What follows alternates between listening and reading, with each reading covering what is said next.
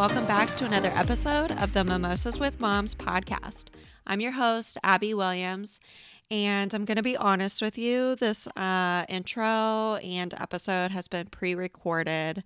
Um, it's set to air so close to my due date and the same week as my third child, Josie's birthday. So I wasn't really sure where I would be right now. Um, so this is pre recorded. So go check out my Instagram, Mimosas with Moms, to see if I finally had this baby yet or if he's still hanging out on the inside. Um, but nonetheless, I'm excited to welcome today's guest. I am welcoming Dr. Heather McGuire from the Prism Parenting Podcast. Uh, Dr. Heather McGuire has her doctorate in educational psychology.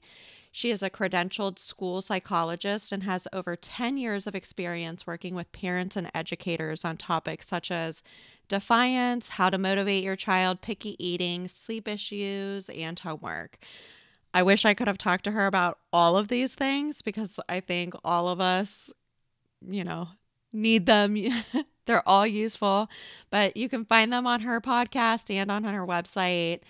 Um, Today, she's here to talk to us about picky eaters. I know a lot of us struggle with the picky eaters. How do we kind of curb this? How do we manage our expectations?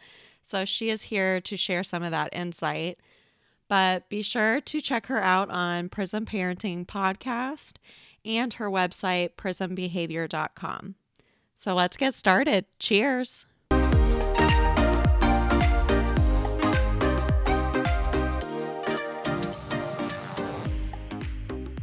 So, Heather, welcome. Thank you so much Hi. for joining me. Yeah, yeah. Thank you so much for having me. I'm really excited to be here. Heather, tell me a little bit about yourself. Yeah, well, uh, most importantly, I have two kids. Yeah. Um, so Landon is almost nine. He turns nine in January and he's yeah. in third grade. And then I have a daughter, Addison. So Addie is in the first grade. She's six. Yeah. And yeah, so I have two kids. And then I've been married to my husband, Nate, for 14 years. We got married when we were babies, I like to say. right out of college. Um, and then more professionally, um, so I am a professor. I yeah. teach grad school at a local university. So that's what I do full time. And then kind of I loved like, grad school. Oh good. It's good. like a totally different like ball game than your undergrad. Yes. Yeah. Yes. And I felt I, like I very yeah, I felt very like connected to my professors. Like I still am I consider them like friends now that I'm yeah, graduated. Yeah, yeah. Yeah. I actually am in kind of a unique position too because yeah. I teach. So I have a doctorate in educational psychology, but yeah. I, uh, my, through my master's program, I teach in the program I went to. So um, some of my colleagues were my professors. That's so cool. So they're like your mentors that yes. are now like friends. Yeah. Yeah. Yeah. No, that's it. That that's been fun for yeah. sure. Yeah. So, so that, yeah, and I have um, a podcast too, yeah. uh, which is how we connected. So my podcast is Prism Parenting, and so I have a parenting podcast too. And then um, my website is Prism Behavior. And kind of tell us how Prism Behavior and the podcast were born. Yeah, so when I was in grad school, so um, I'm a certified behavior analyst, and I, yeah. a lot of people don't know what that is, but I, um, you know, I'm trained to work with kids on the spectrum. Mm-hmm. And um, so when I was in grad school, um, you know, I would tell people, oh, you know, I'm getting certified in behavior analysis. I'm becoming a BCBA, board certified behavior analyst. And people are like, what is that? And, you know, and so I would talk about the work I would do with families. And they're like, yeah. oh, well, my kid doesn't have autism, but can you help me with like X, Y, or Z? And, right. And so, but what I found was that so much of what was out there for parents it really was just grounded in people's opinions yeah. rather than evidence based research. And so I kind of like that was when the idea kind of sparked in my head about reaching parents and giving them tools um, that were that were based on you know evidence, but and you know research, but weren't you know I, am trying to I try to approach it at a, a very pragmatic, practical, and not boring way. So that was kind of how Prism started. Yeah.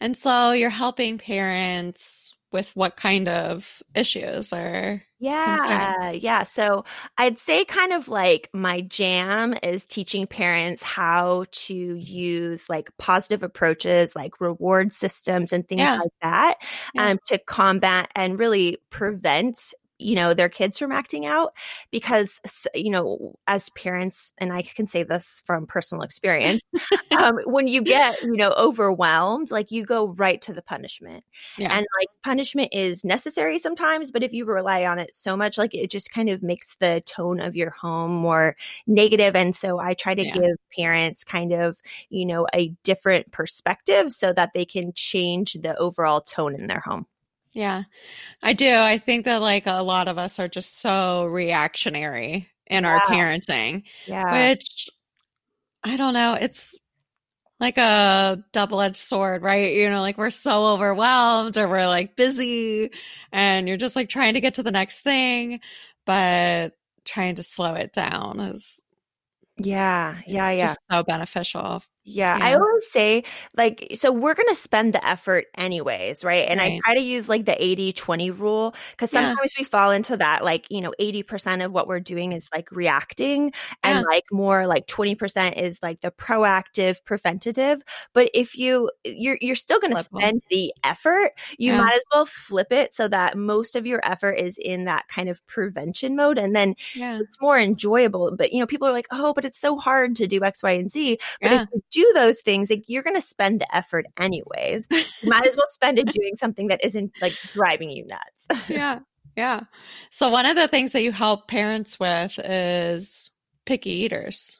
Yes. Yeah. yeah. So, a, which I'm sure a lot of listeners out there have either encountered this or are encountering this. Like, I don't know. I feel like a lot of kids kind of go through these ebbs and flows. It's very normal.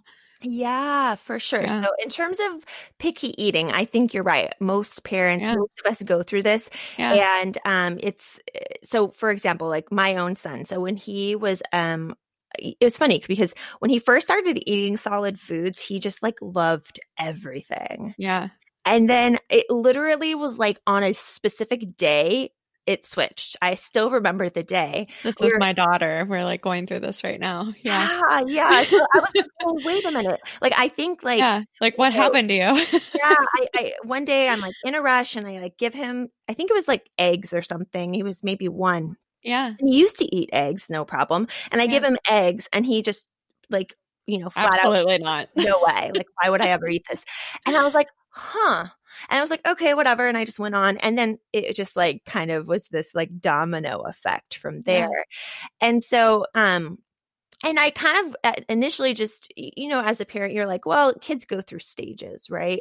And right. so I was like, okay, well, I'm just going to try to go with the flow and see what happens.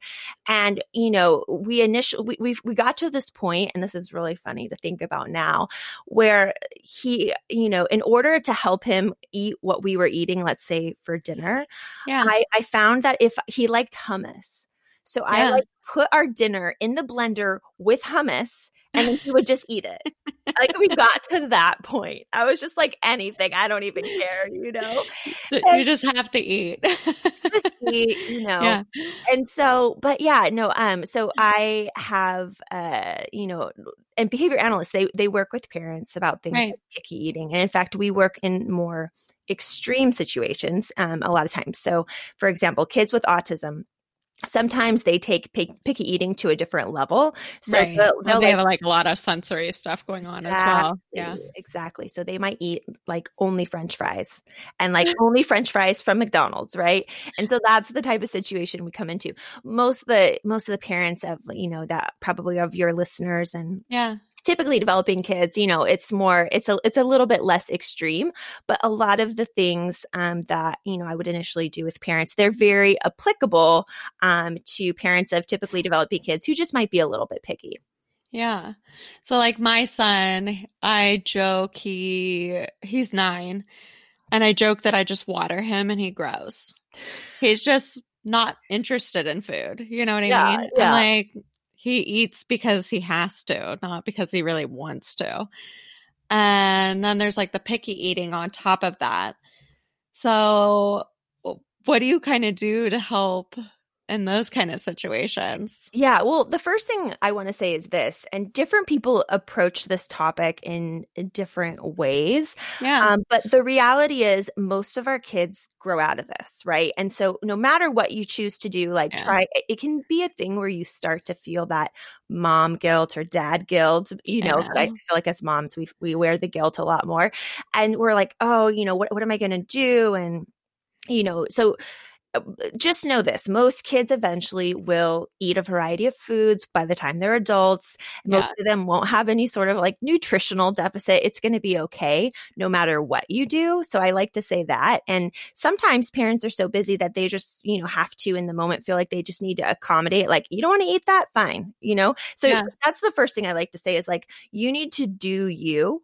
Yeah. no matter what, don't feel guilty about that. So, right right? But if you do want to use an approach to try to like expand what your kids are eating i have a few different like strategies if you will. So yeah. the first thing i want to say is this um be really careful and this is not rocket science a lot of this isn't be really mindful about snacks right? It's because kids they will you know because a lot of times when we're, ta- when we're talking about picky eating it's mealtime right? Yeah. So um, your kids are starving. And 20 minutes before dinner time. Yep. exactly. And 20 minutes after dinner, right? Yeah. Yeah. Because they don't want to eat what you're preparing. So they figured it out. exactly.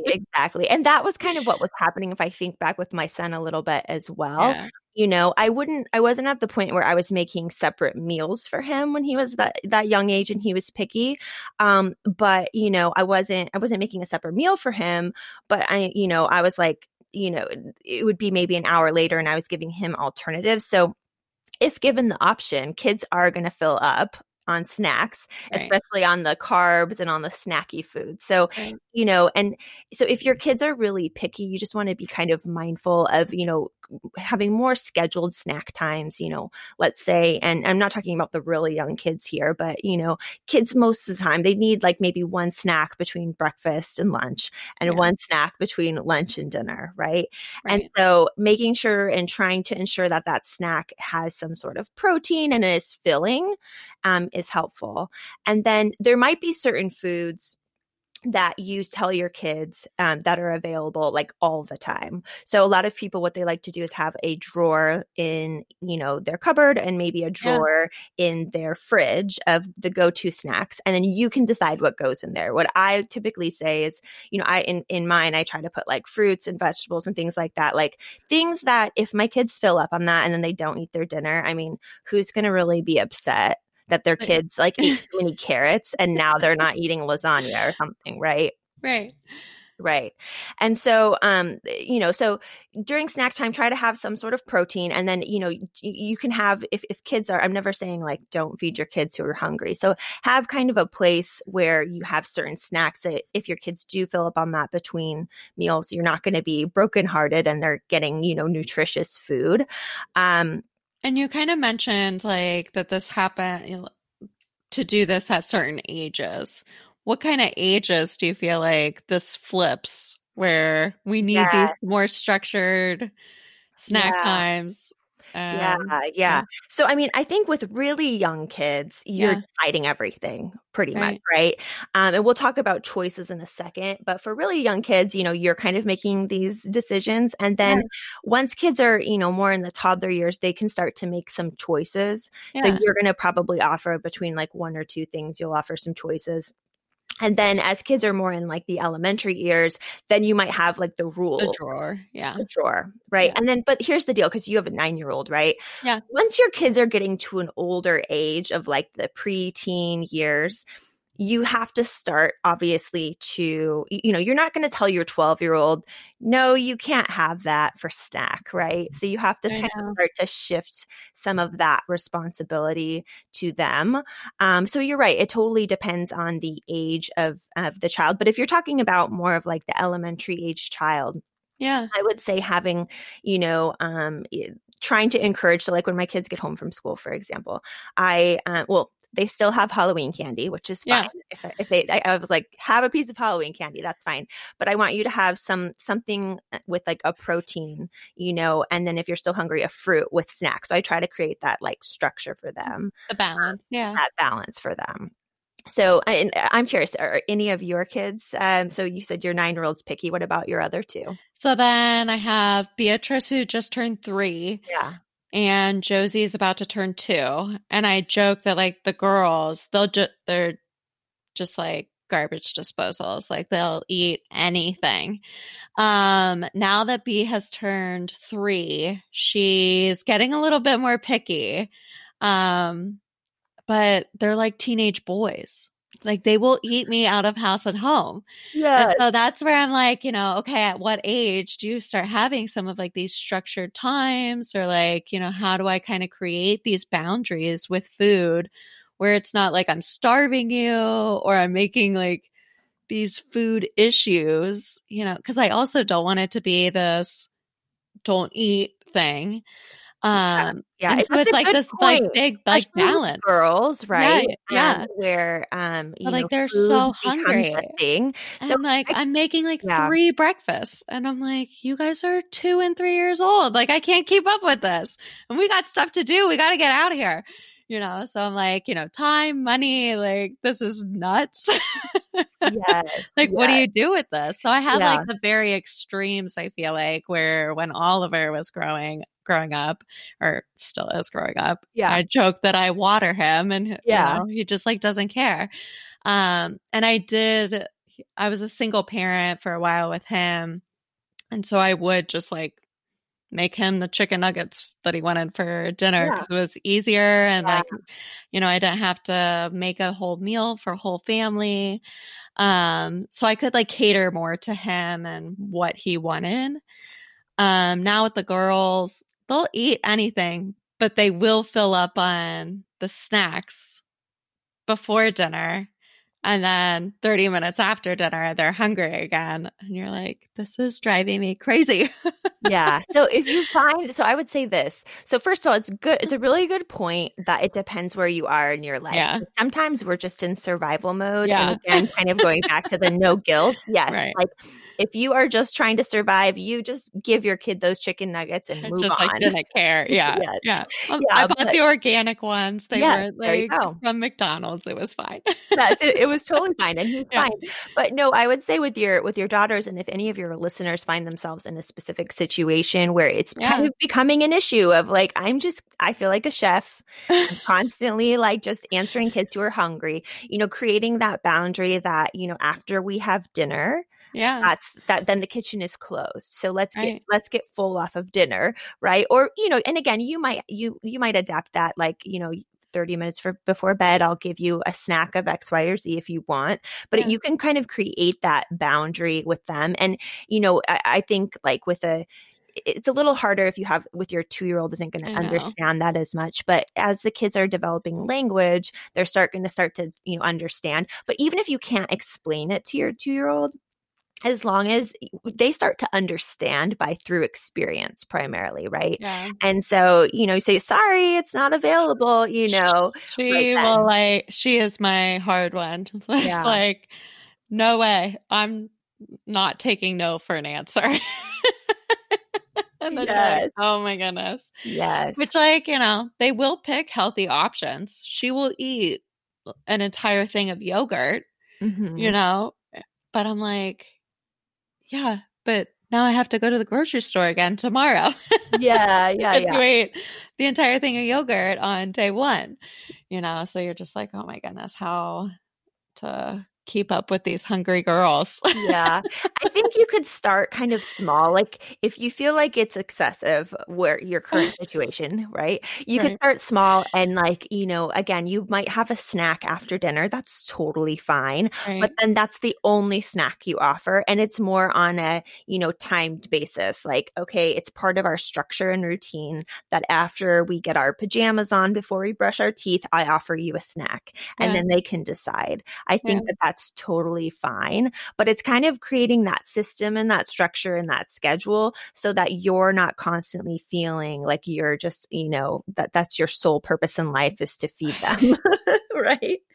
It's hard sometimes. Absolutely. Yeah, yeah, Yeah. So a second point is, you know, it, it kind of ties to with a, uh, some of the stuff we've been talking about is as kids get older, Yeah. allowing them to have choice in the matter. Kids don't have very much control in their life, especially as they're younger. So giving them, you know, if they can participate in some of the meal planning. So as Yeah. you're like making your grocery list and say like, oh, you know, what what meal do you want me to make this? Do you want mommy to make this week? Do you want me to make spaghetti and have them, you know, Yeah. kind of participate? Um, and then same thing with snack. You know, do you want this or do you want this? Creating choices, very simple choices. Kids, Yeah.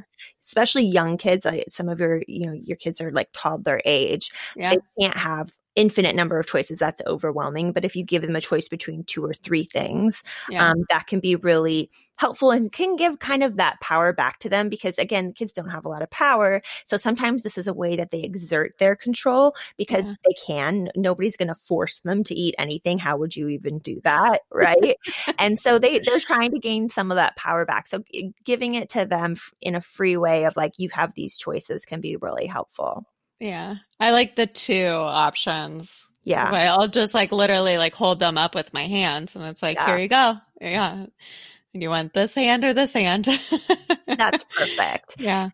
Um, and then another thing you can do, and so this is something that we've kind of like instituted in our home, and some people aren't on board with this, which is again totally fine. But what we have a rule is that like our kids need to try a bite of everything, and I try I try not to. B- make things that they hate and if there's Right. something that they hate they can opt out like my son hates avocados and like, he's tried them a bunch of times and he still hates them i'm not going to make him eat them okay but in general you know, like I have a rule of, you know, and some people would say, oh, no, that's not good. But I think the research shows that kids have to try things a lot of times before Yeah. they begin to like them.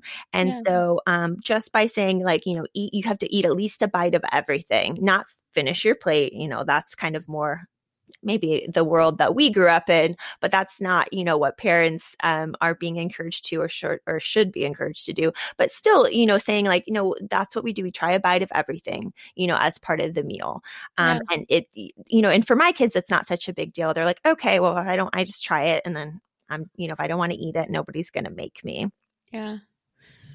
I know. We c- we do the one bite rule and then I feel like with the 3-year-old it's becoming a thing where like she's over dinner time, she's ready to go and I'm like, "Okay, three more bites and then you can get down."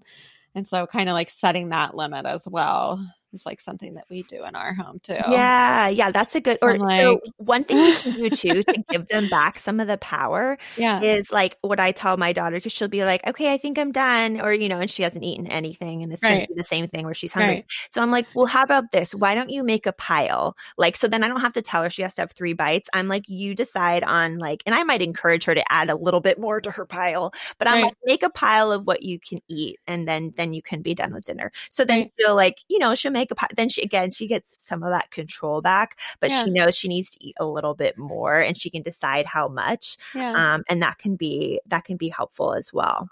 And I think that like kind of letting them dictate some of these portion controls is healthy, you know, it is. because uh, like looking back to when we were all growing up and it was, you know, you had to finish everything on your plate. Well, are you establishing unhealthy eating habits that way? Because maybe I was actually full and now I'm overeating. right, right, right. So it's You know like what I that, mean? you know, mindfulness and intuitive Yeah. eating of like learning to eat when you're hungry and Yeah. giving kids the ability, you know, to start to, th- or, you know, encouraging them to start to think through are they hungry or not hungry? Yeah. Um, I think that that is very true. And then on the flip side, you know, food is one of those things, especially if you're, you know, it, it's true for raising boys, but especially raising girls. It's a tricky thing yeah. because really is. is. Putting so much pressure, you know, um, in terms of like dieting and looking a certain way and all that. So just always trying to be mindful of that as we're like, you know, talking especially to our daughters about food and not talking about, oh, um, if I eat too much of this, then I, oh, my body that or whatever. So just being Yeah. really cognizant about that, I think, is really important. Yeah. So, and then like one thing also that um you know you can do and i um you know we use this and maybe in more extreme situations so um and by the way if if any of your listeners have a, a pretty extreme situation where they feel like their kids aren't um, you know, eating enough food or, or yeah. whatnot, they should go ask their pediatrician. But yeah. if it's kind of more of a middle of the road of just really picky eating, they could develop some sort of like reward system where, yeah. you know, if their kids, like let's say their kids don't eat any vegetables, which is pretty common, right? um, you could set up some sort of reward system. And this can be a little bit controversial. Um, so I'll talk to that in a second. But, um, you know, so you set up a reward system that if you eat, you know, X amount of your, try like eat two carrots, let's say, then, um, you know, and you might have some sort of candy or reward initially. Okay. Yeah. And um, so that can be really successful in getting kids kind of used to eating some of those less preferred foods. Um, and uh, and actually, so if your listeners want, I have a free guide that they can download about using reward systems. And this is, you know, with food, you can in- incorporate a reward system. Um, so they can go to prismbehavior.com forward slash free guide, P R I S M behavior.com forward slash free guide to learn about implementing behaviors or uh, reward systems with kids of different ages. Yeah, and I'll link that in this podcast as awesome. well. Yeah. Awesome. Yeah. So, but yeah, you know, using some sort of reward. And again, you kind of want to save it for those special situations where yeah. if your kids are more, you know, extreme of like, I don't eat vegetables, you know, that could be something that you start to incorporate to encourage them to try different vegetables um, and things like that. Um, and so, you know, and there's a lot of research to back up that that will increase if done you know correctly that will increase the variety of foods that yeah. kids eat and that can yeah. be really helpful so but you think that that's kind of controversial i okay so i say that because there is kind of this rise of um parents so whereas like the generation we grew up in it was like you know the more you do what i say because i say. Yeah. and now we've kind of swung and don't get me started because I, I know, you know, it's this accommodative parenting, which yeah. again, you know, everybody has to do what they feel is right. But then at the same time, you know, I do see where uh, there's situations where, let's say, people are allowing their let's say 5 year olds to sleep in their beds which which is fine if that's what you want but i do find in certain circumstances i talk to parents and they're like they feel trapped because yeah. people are like you know this this sense of like accommodative parenting of like that's how they should that's how they show their kids love yeah. um and but they they feel trapped like okay well but I, I i want my kids to sleep in their own room how do i how do i accomplish that you know or or whatnot so there's this you know sense of what how to be the the loving parent and that's more you know accommodating these days rather than the structure and the boundaries it's really interesting like kind of watching like modern parenting and like how it's evolved and you know like we have so much research and different opinions and different exactly. stuff going on right now and like trying to figure out all right but what works best for me and my family exactly you can go down that google rabbit hole google is no good sometimes for sure and yeah. you know i think that um kids are very resilient in general and um, uh, you know, no matter what you do, as long as you show them love and affection, they are going to turn out just fine in general, right? And so whether yeah. you have either approach is okay, but it's more about like I want to empower parents that, you know, they can do if they do want to set the boundaries, it's okay too, you know? So they have to do what's best for them. Yeah. So that's kind of the approach I typically take. Yeah. No, I love that. And Heather, where can my uh, listeners and followers find you? Awesome. Yeah. So um on uh, I have a website. That's the, you know, I have yeah. video blogs and things like that. So prismbehavior.com, P R I S M behavior.com is my website. Um I'm yeah. just prism behavior on Instagram and um yeah, those are probably the two best ways. And then my podcast is Prism Parenting. Yeah. So go subscribe to that podcast. Yeah. Go listen to Heather. And thank you so much for joining us. Um, so much for having me. It's been wonderful. fun. Yeah. Cheers, Heather. Yeah.